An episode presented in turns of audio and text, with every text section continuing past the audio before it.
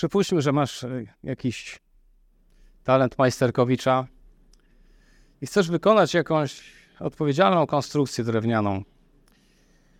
Na tyle odpowiedzialną, że no, zastanawiasz się mocno, jak to zrobić i z czego to zrobić. Może nawet twoje życie będzie od tego zależeć. Skoro tak, no to chcesz dobrze wybrać um, rodzaj tego drewna, żeby był to jak najlepszy. No i odwiedzasz gdzieś składy, które tam um,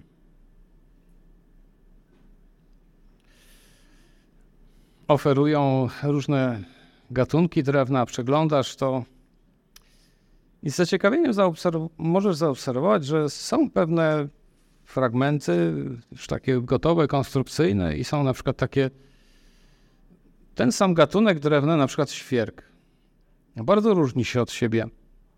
Jest taki, który te słoje są tak bardzo od siebie oddalone, ale wygląda tak dość rzetelnie, porządnie, ale jak go tak podnosisz, to ta gęstość nie jest taka za duża.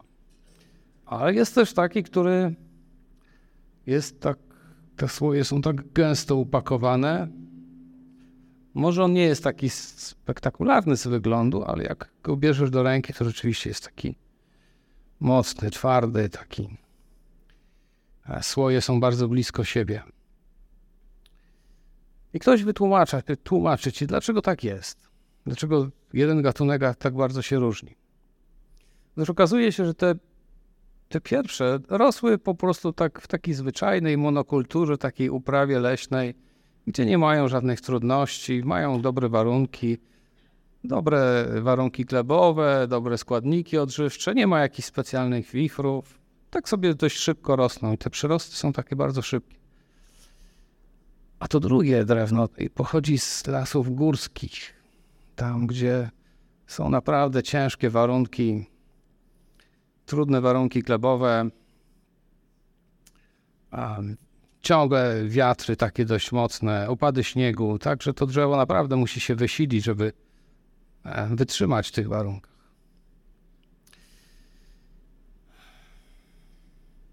zadam pytanie, ale to będzie pytanie retoryczne. Które z tych dwóch gatunków, które jakby tych rodzajów drewna byś wybrał na tą odpowiedzialną konstrukcję? Um, to, co w naszym życiu, już teraz przechodzę jakby do tematu kazania, to, co w naszym życiu widzimy jako takie uciążliwości, takie trudności, coś, co sprawia nam nieraz kłopot, Koniec końców może się okazać, że wyjdzie nam to naprawdę na dobre, na nasz duchowy rozwój, na stan końcowy, w jakim potem się znajdziemy. A nawiązałem do tego, ponieważ taka myśl wypływa z tekstu, który chcemy dzisiaj omówić, ale zanim o nim, to jeszcze bardzo króciutko przypomnę tylko, że omawiamy cyklicznie list pierwszy do Tesaloniczan. E, jesteśmy w rozdziale trzecim. I ostatnio omawiając pierwsze pięć wersetów, tam mówiliśmy o tym, żeby rozpoznawać wokół siebie ludzi jako prawdziwych braci i siostry. Nie tylko, że tak się tytułujemy czasami, ale że naprawdę mamy, skoro mamy jednego ojca, to naprawdę jesteśmy braćmi i siostrami. I tak jak Paweł apostoł martwił się o wiarę tych z Tesaloniki, którzy byli młodymi wierzącymi, poddani byli ostrym próbom i on tak martwił się, czy, czy podołają temu. Nie miał od nich żadnych wieści i nie mogąc tam się udać, znalazł rozwiązanie.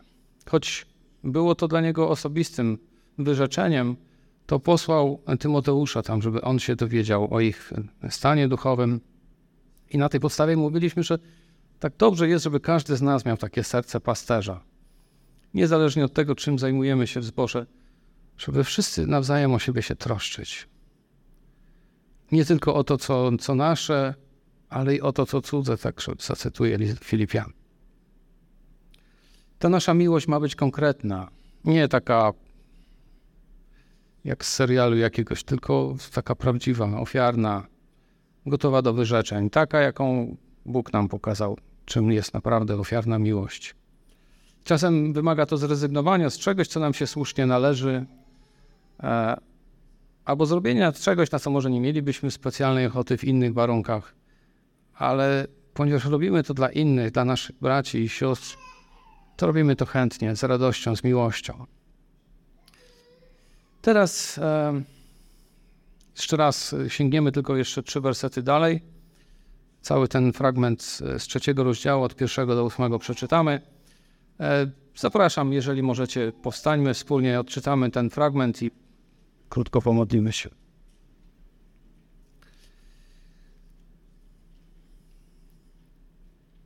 Dlatego nie mogąc tego dłużej znieść, uznaliśmy za słuszne sami pozostać w Atenach i posłaliśmy Tymoteusza, naszego brata i współpracownika Bożego w Ewangelii Chrystusa, aby was utwierdził i zachęcił w waszej wierze. Tak, by nikt nie chwiał się w tych uciskach. Sami bowiem wiecie, że na to jesteśmy wyznaczeni. Bo gdy u was byliśmy, zapowiadaliśmy was, że będziemy uciskani. Co też się stało, jak wiecie. Dlatego i ja, nie mogąc tego dłużej znieść, posłałem, aby się dowiedzieć o waszej wierze, aby jakoś y, nie skusił was kusiciel, aby nasz trud nie okazał się daremny. Lecz teraz, gdy Tymoteusz przyszedł do nas od was i gdy przyniósł nam dobrą nowinę o waszej wierze i miłości oraz o tym, że macie nas zawsze w dobrej pamięci i pragniecie zobaczyć nas tak jak my was, dlatego doznaliśmy od was zachęty, bracia, ze względu na naszą wszelką potrzebę i ucisk z powodu waszej wiary. Gdyż teraz żyjemy, skoro wy stoicie w Panu. Dobry Panie, tak prosimy Cię, abyś uczył nas ze swego słowa, aby Twoje słowo żyło w nas, Panie. By nie było tylko czymś, co przeczytamy, pomyślimy chwilę i odejdzie to, ale żeby Twoje słowo było przemieniające nas. Prosimy, Panie, o to. O to, by Twój duch działał w nas ten, który jest autorem tych słów, Panie. Ucz nas, Panie, i pomóż nam żyć według Twoich skazań. Prosimy Cię o to. Amen. Siądźmy.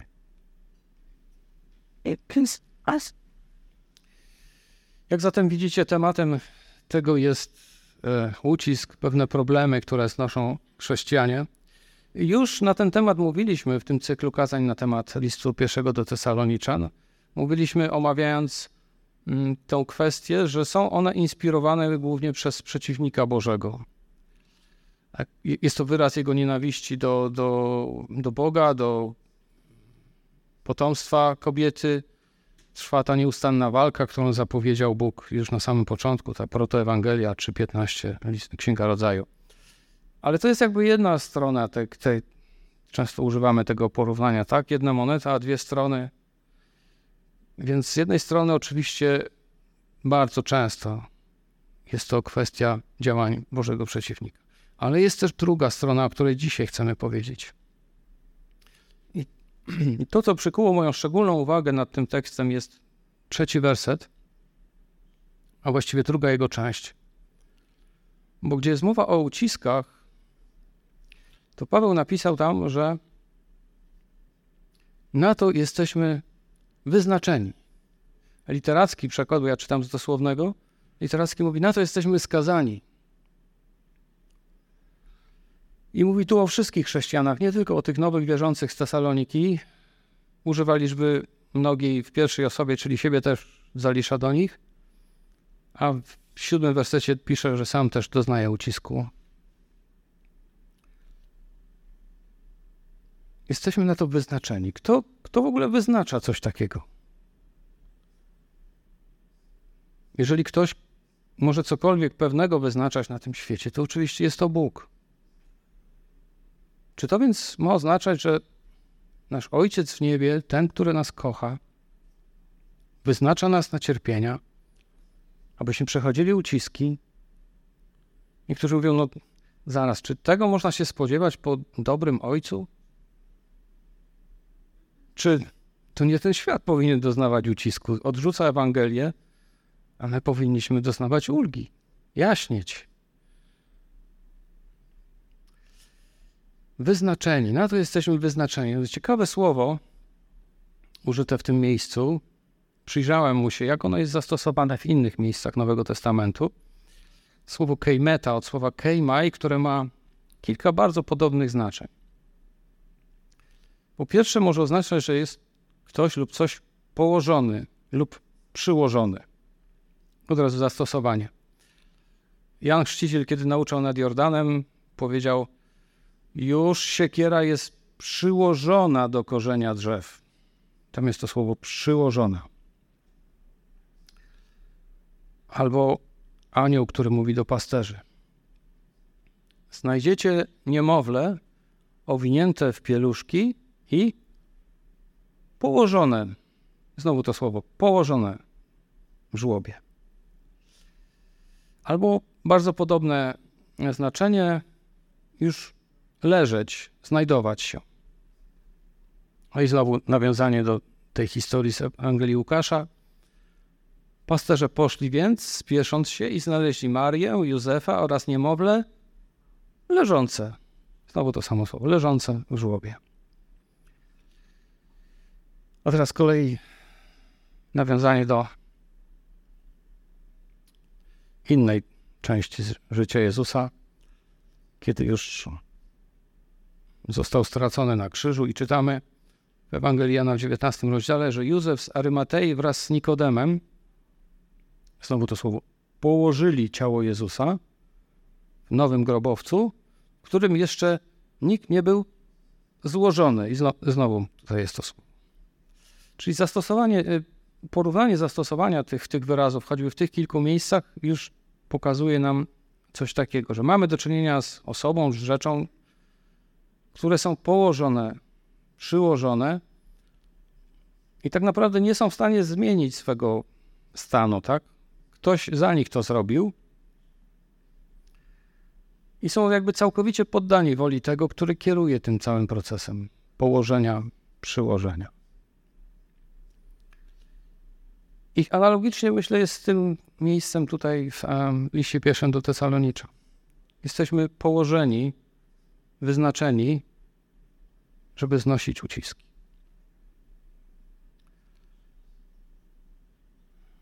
I, I tak się dzieje. Taka ciekawa historia, dobrze nam znana z Księgi Dziejów Apostolskich, kiedy Pan ukazał się Saulowi na drodze do Damaszku Saul zawalił mu się całkowicie jego dotychczasowy świat, oślepł na skutek tego widzenia. Jest e, w Damaszku i Pan ukazuje się Ananiaszowi i mówi mu tak, że ma udać się na ulicę prostą do domu Judy, tam właśnie jest ten Saul,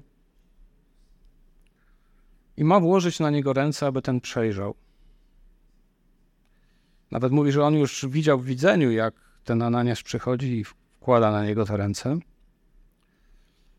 No i Ananiasz jest rozbity, jest dezorientowany, bo przecież wie, kim jest Saul. Jak to, panie? On jest takim prześladowcą. On przecież tutaj przyjechał po to, żeby nas więzić. Nie rozumie tej sytuacji, ale pan mówi takie zaskakujące słowa do niego. To jest 15-16 werset 9 rozdziału. Idź, gdyż ten jest moim wybranym naczyniem, aby zanieść moje imię przed pogan, królów i synów Izraela. Ja sam, bowiem pokażę mu, ile będzie musiał wycierpieć dla mojego imienia. Widzimy tu jasną deklarację Pana Jezusa. Będzie musiał cierpieć. I to dużo. Ktoś powie, no tak, no Saul, może jest w tym jakaś sprawiedliwość. Prześladował przecież chrześcijan, to może niech teraz trochę pocierpi dla wyrównania, ale jest tu mowa w pierwszym Tesalonicznym, że wszyscy jesteśmy na to wyznaczeni. A, a co, za co mieli cierpieć ci, których Saul wcześniej prześladował? Co oni złego zrobili? całe inne rzesze i pokolenia chrześcijan. Więc dalej Saul rzeczywiście stał się apostołem Pawłem, gorliwym apostołem Pana Jezusa. Pośród naprawdę wielu cierpień, które sam zniósł, zgodnie z tym, co Pan powiedział o nim, miasto po mieście gorliwie chodził, zakładał zbory, głosił Ewangelię. Jest też taka ciekawa wypowiedź jego, kiedy wracał z pierwszej podróży misyjnej z Barnabą, wracając do Jerozolimy, do Antiochii właściwie, um, odwiedzali z powrotem te zbory, które nie, niewiele wcześniej założyli.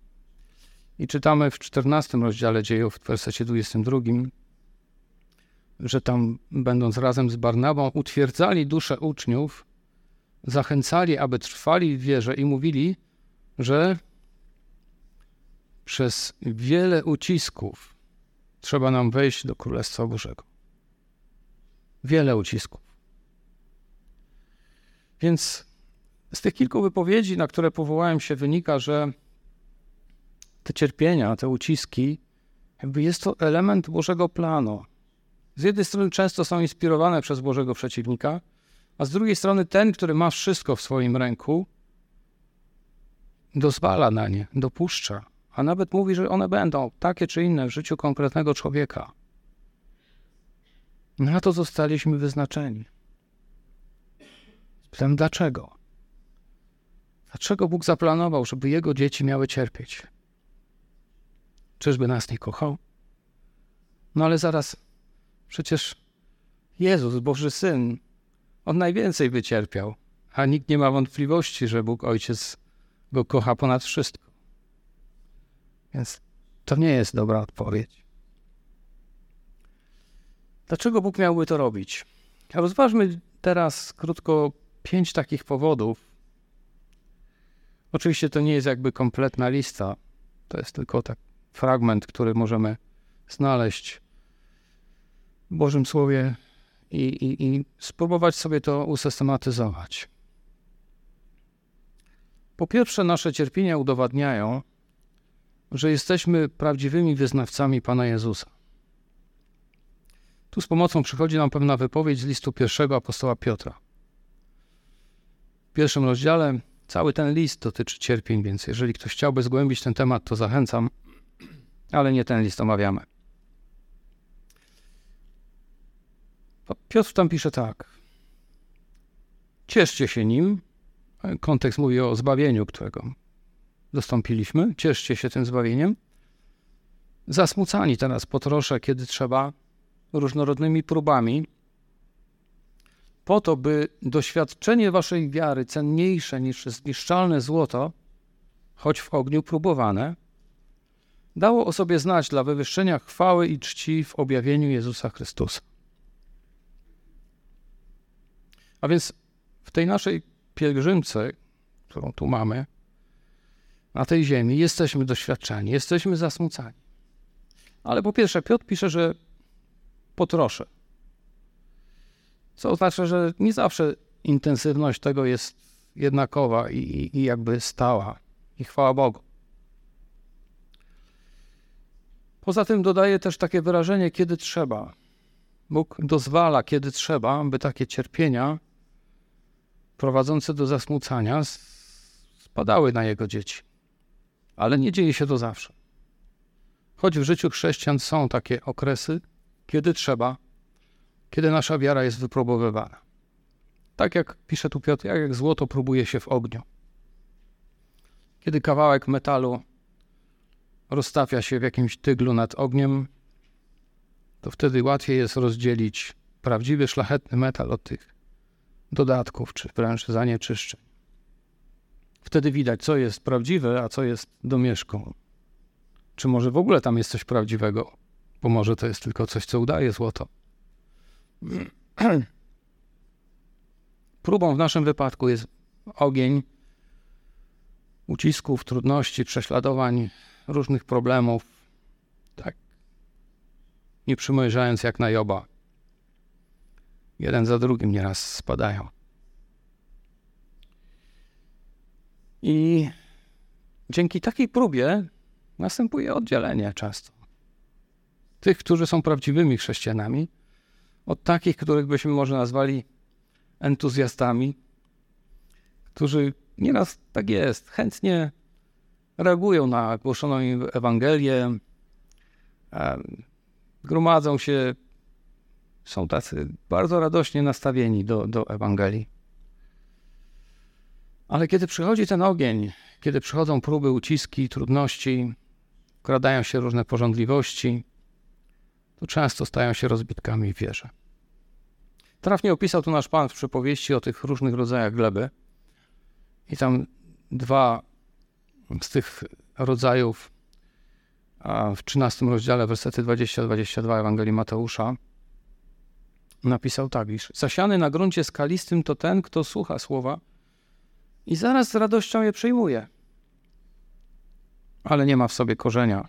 Przeciwnie, wytrzymuje tylko chwilę, gdy nastaje ucisk lub prześladowanie z powodu słowa, zaraz się zraża.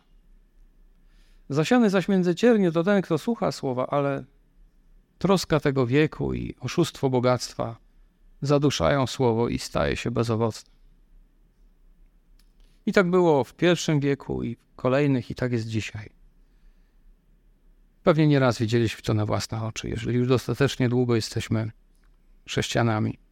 Były takie pewne osoby i nie ma ich. I to właśnie próby często, najczęściej są tym testerem, które powodują, że ktoś odchodzi.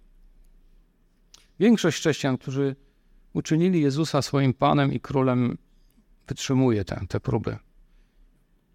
Udowadniają, że są bez względu na wszystko. Są z Nim, kochają Go i żadne próby ich nie złamią. To nie znaczy, że są superbohaterami, że też odczuwają te problemy, odczuwają te cierpienia, też mają swoje wahania, łzy, ale wytrzymują i stają się silniejsi.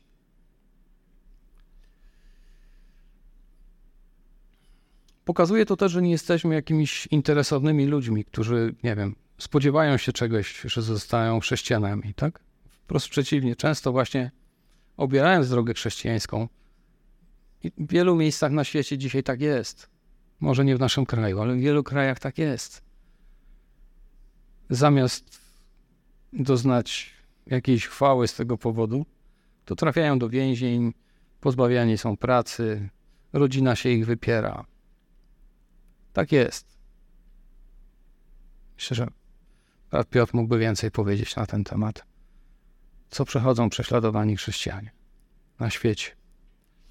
E, w pierwszym wieku autor listu do Hebrajczyków napisał część e, o, o tym, coś takiego w dziesiątym rozdziale 32 do 34.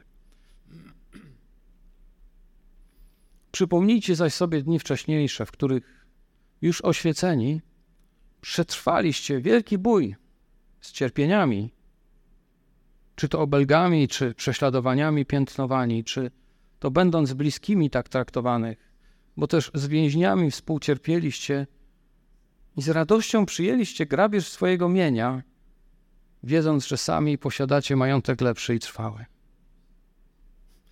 Dla świata to nieprawdopodobne. Jak można z radością przyjąć grabież swego mienia? Dla osoby nieodrodzonej to jest jakiś absurd. Może ktoś niespełna rozumu by się cieszył z tego. Ale chrześcijanie rozumieli swoją sytuację. I w wielu miejscach na świecie dzisiaj tak jest. Mamy wewnętrzną radość. Wiemy, że mamy majątek lepszy i trwały. Taki, którego nikt nam nie może zabrać. Wychodząc z takich prób, stajemy się mocniejsi okazujemy się tym cennym, szlachetnym kruszcem, taki o jaki Bogu chodzi. Z tym związany jest drugi powód, dla którego Bóg dozwala na cierpienia w naszym życiu. Cierpienia wyrabiają nasz chrześcijański charakter.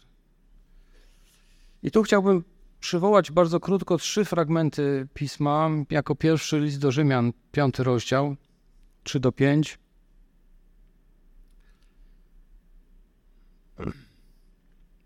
Paweł zaczyna tak, lecz nie tylko to, a nawiązuje do dwóch wcześniejszych wersetów, czyli Nie tylko to, że zostaliśmy usprawiedliwieni, że dzięki Chrystusowi mamy pokój z Bogiem, że przez Niego zyskaliśmy dostęp do tej łaski, że chlubimy się nadzieją chwały Bożej. Nie tylko z tego się chlubimy, ale pisze też, że dalej chlubimy się też w uciskach. Ale pisze dlaczego? I to nas interesuje.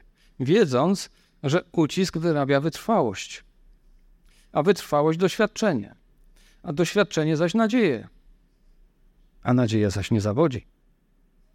Bo miłość Boża rozlana jest w naszych sercach przez Ducha Świętego, który został nam dany. Jest pewien łańcuszek powodów i skutków. Zaczyna się od cierpień, ucisków, ale on ma swój ważny cel, bo on wyrabia wytrwałość. Jak zabierzemy, wytrwa... jak zabierzemy cierpienie, to co wyrobi naszą wytrwałość? A jak nie będziemy wytrwałości, to jakie doświadczenie będziemy mieli?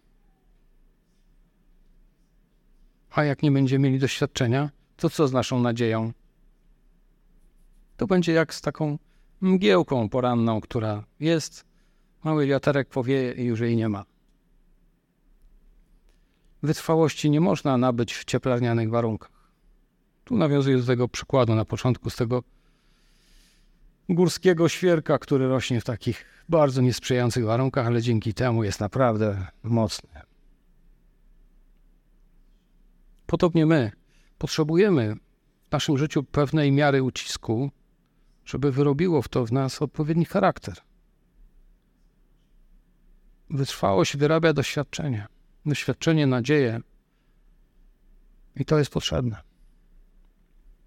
W podobny sposób, tylko dokłada tutaj uczeń Jakub element wiary w pierwszym rozdziale jego listu, wersety 2 do 4. Za najwyższą radość uważajcie, moi bracia, gdy opadają was różnorodne próby. Radość i próby. Tak? Ciekawe połączenie. Wiedząc, znowu argumentuję, dlaczego? Wiedząc, że doświadczenie waszej, doświadczanie waszej wiary sprawia wytrwałość. Wytrwałość zaś niech prowadzi do dzieła doskonałego. Abyście byli doskonali i wzorowi, nie mający żadnych braków. Każdy uśmiecha się na myśl, chciałbym nie mieć żadnych braków, być doskonały, wzorowy. Ale zaczyna się od tego, co na początku. Gdy opadają was różnorodne próby. Cieszcie się z tego, pisze Jakub, bo to wyrabia w was większą jakość waszej wiary. Kolejny, trzeci, bardzo krótki tekst listu do Hebrajczyków, również e, szósty rozdział, werset dwunasty, druga część właściwie. Tam autor pisze: Przez wiarę i cierpliwość dziedziczymy obietnicę. Ja nawiązuję do tej wiary, o której pisał Jakub. Aby dokończenie tego wszystkiego. Wyrabiamy wysoką jakość naszej wiary, a przez taką wiarę i cierpliwość w znoszeniu tego wszystkiego dziedziczymy obietnicę. A Jan napisał, że tym zwycięstwem, które zwyciężyło świat, zwycięża świat, jest co? Nasza wiara.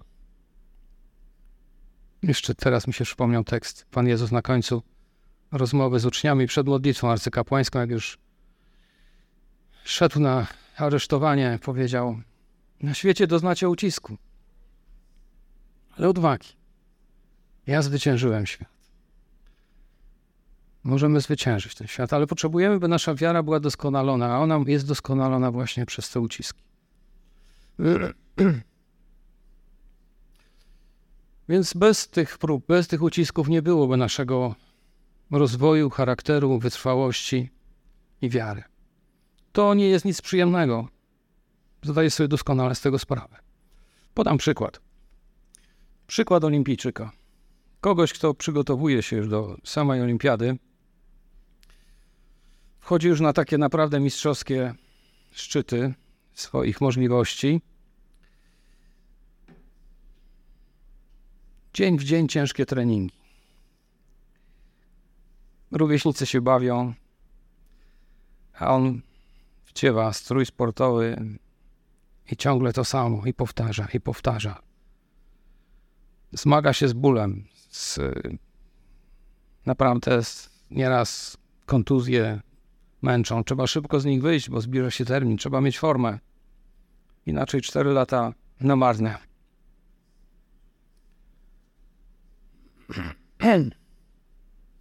Ale ma w sobie cel. Wie, że to jest potrzebne. Bez tego nie ma szans na zbliżenie się do mistrzowskiego medalowego miejsca. Podobnie z nami. Takie trudności nie sprawiają nam radości. Łatwiej byłoby spędzić weekend w cieple domowym, nie martwić się o, o to, czy dojadę, czy znajdę miejsce, czy jakieś inne rzeczy, tak? Można byłoby w tym czasie coś fajnego zrobić. Świat dobrze się bawi, a nieraz może mamy taką pokusę. Po co to wszystko? Nie lepiej tak, jak ten świat iść. Będzie łatwiej. Być może. Ale my wiemy dlaczego. Jeżeli takie w obliczu różnych trudności, pokus, prób, cierpień, ucisków, zadajemy sobie takie pytania, to wróćmy do tych tekstów, listu do Rzymian, z listu Jakuba. Przeczytajmy list pierwszy Piotra. Pomyślmy o tym. Trzeci powód. Kiedy zwycięsko wychodzimy z różnych prób i ucisków, stajemy się ludźmi, którzy mogą przekonująco pocieszać i zachęcać tych, którzy aktualnie znajdują się w ogniu prób. Tutaj jasno pisze Paweł w liście drugim do Koryntian, pierwszym rozdziale, w wersetach 3 do 7. Błogosławiony niech będzie Bóg i Ojciec naszego Pana Jezusa Chrystusa, Ojciec miłosierdzia i Bóg wszelkiej pociechy, który nas pociesza we wszelkim naszym ucisku. Dlaczego? Abyśmy i my byli w stanie pocieszać tych, którzy są we wszelkim ucisku. Tą pociechą, którą sami zostaliśmy pocieszeni przez Boga. Gdyż jak obfitują cierpienia Chrystusa względem nas, tak przez Chrystusa obfituje nasza pociecha. Jeśli zaś jesteśmy uciskani, to dla waszej pociechy i zbawienia. Jeśli jesteśmy pocieszani, to dla waszej pociechy, działającej w wytrwałości pośród tych samych cierpień, których i my doznajemy. A nasza nadzieja co do was jest mocna, gdyż wiemy, że jak jesteście uczestnikami cierpień, tak i pociech. A więc jest to dość, dość jasne. Przechodząc cierpienia, jesteśmy ponadnaturalnie pocieszani przez Boga. Często zanim nas dopadnie taka sytuacja, to nawet nie zdajemy sobie sprawy, ile jesteśmy w stanie znieść. Niepowaleni. Ale to nie dzieje się z nas, że my jesteśmy tacy super, tylko właśnie dlatego, że Bóg nas tym wszystkim wzmacnia. On nas przez to przeprowadza. To nie jest taka wytrwałość, jak, jak stoicy zalecali, tak? Na przekór wszystkiemu, ja wytrwam, ja tak z zaciśniętymi zębami dam radę. Nie. Do takich zwykłych ludzi jak my. Bóg wzmacnia w takich chwilach. Działa taki mechanizm, jak Paweł się do Filipia napisał w czwartym rozdziale 6-7. Przestańcie się martwić o cokolwiek, ale we wszystkim w modlitwie i błaganiach z dziękczynieniem niech wasze prośby staną się znane Bogu, a pokój Boży, który przewyższa wszelki rozum, będzie strzegł waszych serc i waszych myśli w Chrystusie Jezusie. Kiedy do nas dopada takie trudności, to mamy naturalny odruch, żeby się zamartwiać. Naturalne. Ale wtedy zwracamy się z tym do Boga. On chce, żeby tak było. Oczywiście On wie, przez co przechodzimy, ale On chce, żebyśmy Mu przedstawili tą sprawę. Jako wyraz naszej wiary, że On jest w stanie to udźwignąć, bo my nie jesteśmy w stanie tego udźwignąć. I On inicjuje pewne trudności czasami, albo dozwala na nie, ale pomaga nam je przejść. I potem, kiedy już przejdziemy to, ubogaceni tym doświadczeniem, jesteśmy w stanie dzielić się nim z innymi. Dzięki temu inni mogą być pocieszani tak samo, jak my byliśmy kiedyś. Możemy mówić, jak to jest, kiedy pokój Boży, który przewyższa wszelki rozum, staje się naszym udziałem. Czwarty powód. Cierpienia chrześcijan przyczyniają się do gorliwszego ogłaszania Ewangelii. Gdzie teraz jest największy przyrost chrześcijan? Czy nie tam, gdzie wyznawcy Chrystusa są prześladowani? A gdzie jest tak słabo? Nawet pewien regres obserwujemy. No właśnie. Nie ma żadnych prześladowań, władze nie wtrącają nas do więzień. Z jednej strony no, cieszymy się dobrze, że tak jest, ale niestety ma to też negatywne strony. Na przełomie II i III wieku żył pewien wybitny chrześcijanin imieniem Tertulian. W takim dziele Apologetyk napisał takie słynne zdanie, pewnie go znacie. Krew męczenników jest nasieniem chrześcijan. I ta prawda była widoczna od samego początku, tak jak Pan Jezus zapowiedział, tak jak Paweł pisał w liście pierwszym do Tesaloniczan. Kiedy apostołowie zgodnie z nakazem Pana zaczęli głosić Ewangelię, od razu zostali aresztowani. Na początku im tylko przygrożono, że mają tego nie robić, wypuścili ich. Co zrobili apostołowie?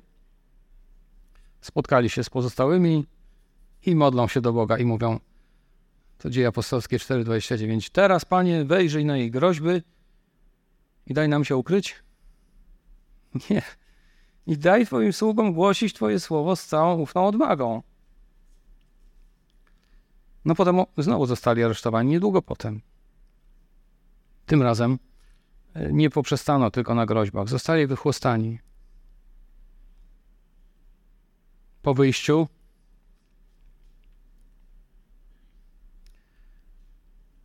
Znowu, piąty rozdział 41-42. Oni natomiast odchodzili z przedoblicza Sanhedrynu, ciesząc się, ciesząc się, że zostali uznani za godnych niegodnego potraktowania dla Jego imienia. Każdego też dnia w świątyni i po domach nie przestawali nauczać i głosić dobrej nowiny o Chrystusie Jezusie. Kolejny raz czytamy o cieszeniu się z czegoś, co normalnie nie sprawia radości. Z grabieży mienia czy z chłosty. Ale oni wiedzieli dlaczego dla Pana, dla Ewangelii. No i jak czytamy dalej w szóstym rozdziale, słowo Boga krzewiło się, liczba uczniów w Jerozolimie niezmiernie rosła, liczna rzesza kapłanów okazywała posłuszeństwo wierzę. Potem po ukamienowaniu, po męczeńskiej śmierci Szczepana rozpoczęło się wielkie prześladowanie chrześcijan. Początek ósmego rozdziału. I co też się dzieje?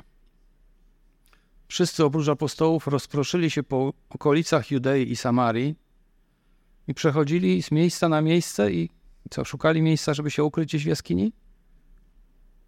I głosili słowo Ewangelii. Wielkie prześladowanie z jednej strony, a oni idąc głosili Ewangelię. Więc próbujmy też popatrzeć na jakieś trudności, które przechodzimy w naszym życiu, cierpienia, prześladowania, jako okazję do dawania świadectwa że jesteśmy w stanie to znieść, bo On jest z nami. Bo On nam pomaga, bo On nas pociesza, bo Jemu zaufaliśmy. Czasem nie mamy nawet możliwości, okazji jakiejś, żeby się dzielić, ale czasem nasza postawa nawet o tym świadczy. W tym coś jest, że On tak to znosi. To nie jest normalne, trzeba to zapytać. I ostatni powód. Jesteśmy wyznaczeni do ucisków, a one oczyszczają nas. W tym ogniu prób nie tylko oddzielani są ci entuzjaści, którzy na chwilę przychodzą, potem ich nie ma, ale też i my, którzy zostajemy, będzie, jesteśmy w ogniu próbowani i przechodzimy swego rodzaju obróbkę taką, ulepszającą nas. Jak stal hartuje się w określonych um, warunkach. Przywołałem przykład tego sportowca przygotowującego się do olimpiady.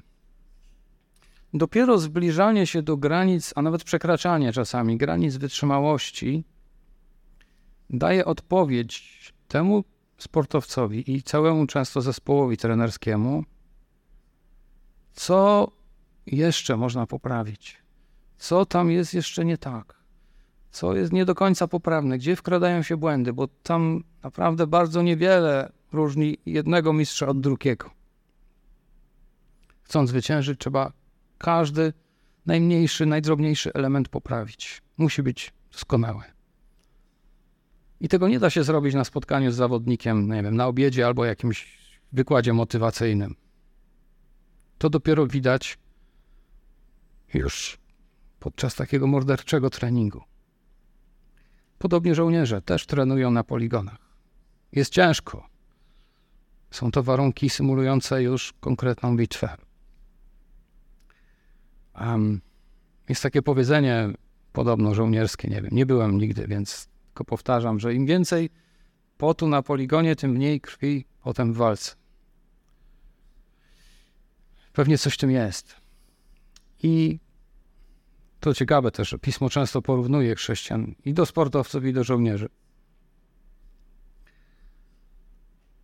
My także potrzebujemy właśnie tych obrabiających nas trudności, które pokazują nam, gdzie jeszcze jest coś nie tak, gdzie coś możemy poprawić, ulepszyć w naszym życiu. Bo zależy nam na zwycięstwie o wiele większym niż tylko w jakichś zawodach na przemijającej fale otrzymamy wieńce zupełnie inne, innej jakości. Więc podsumowując, kiedy przechodzimy przez różne uciski, to nie utyskujmy na swój los. Wiedzmy, że jako chrześcijanie na to zostaliśmy wyznaczeni. I kiedy to się dzieje, a nie zawsze się to dzieje i nie ze stałą intensywnością, ale kiedy to akurat przechodzimy, przypominajmy sobie te w sumie dobre strony takiej sytuacji. Więc to udowadnia, że jesteśmy prawdziwymi chrześcijanami. To wyrabia nasz chrześcijański charakter. Możemy pocieszać przez to innych, którzy akurat przez to przechodzą. Przyczynia się to do gorliwszego ogłaszania Ewangelii i to nas oczyszcza. Kiedyś cierpienia się skończą, wszelkie uciski się skończą. Księga Objawienia w siódmym rozdziale, w drugiej części przedstawia świętych, którzy już przyszli z wielkiego ucisku zostają odziani w białe szaty, mają w rękach gałęzie palmowe, wychwalają Boga. Już żadnych trudności. Nic, kompletnie. Nie ma wspomnień tych trudności.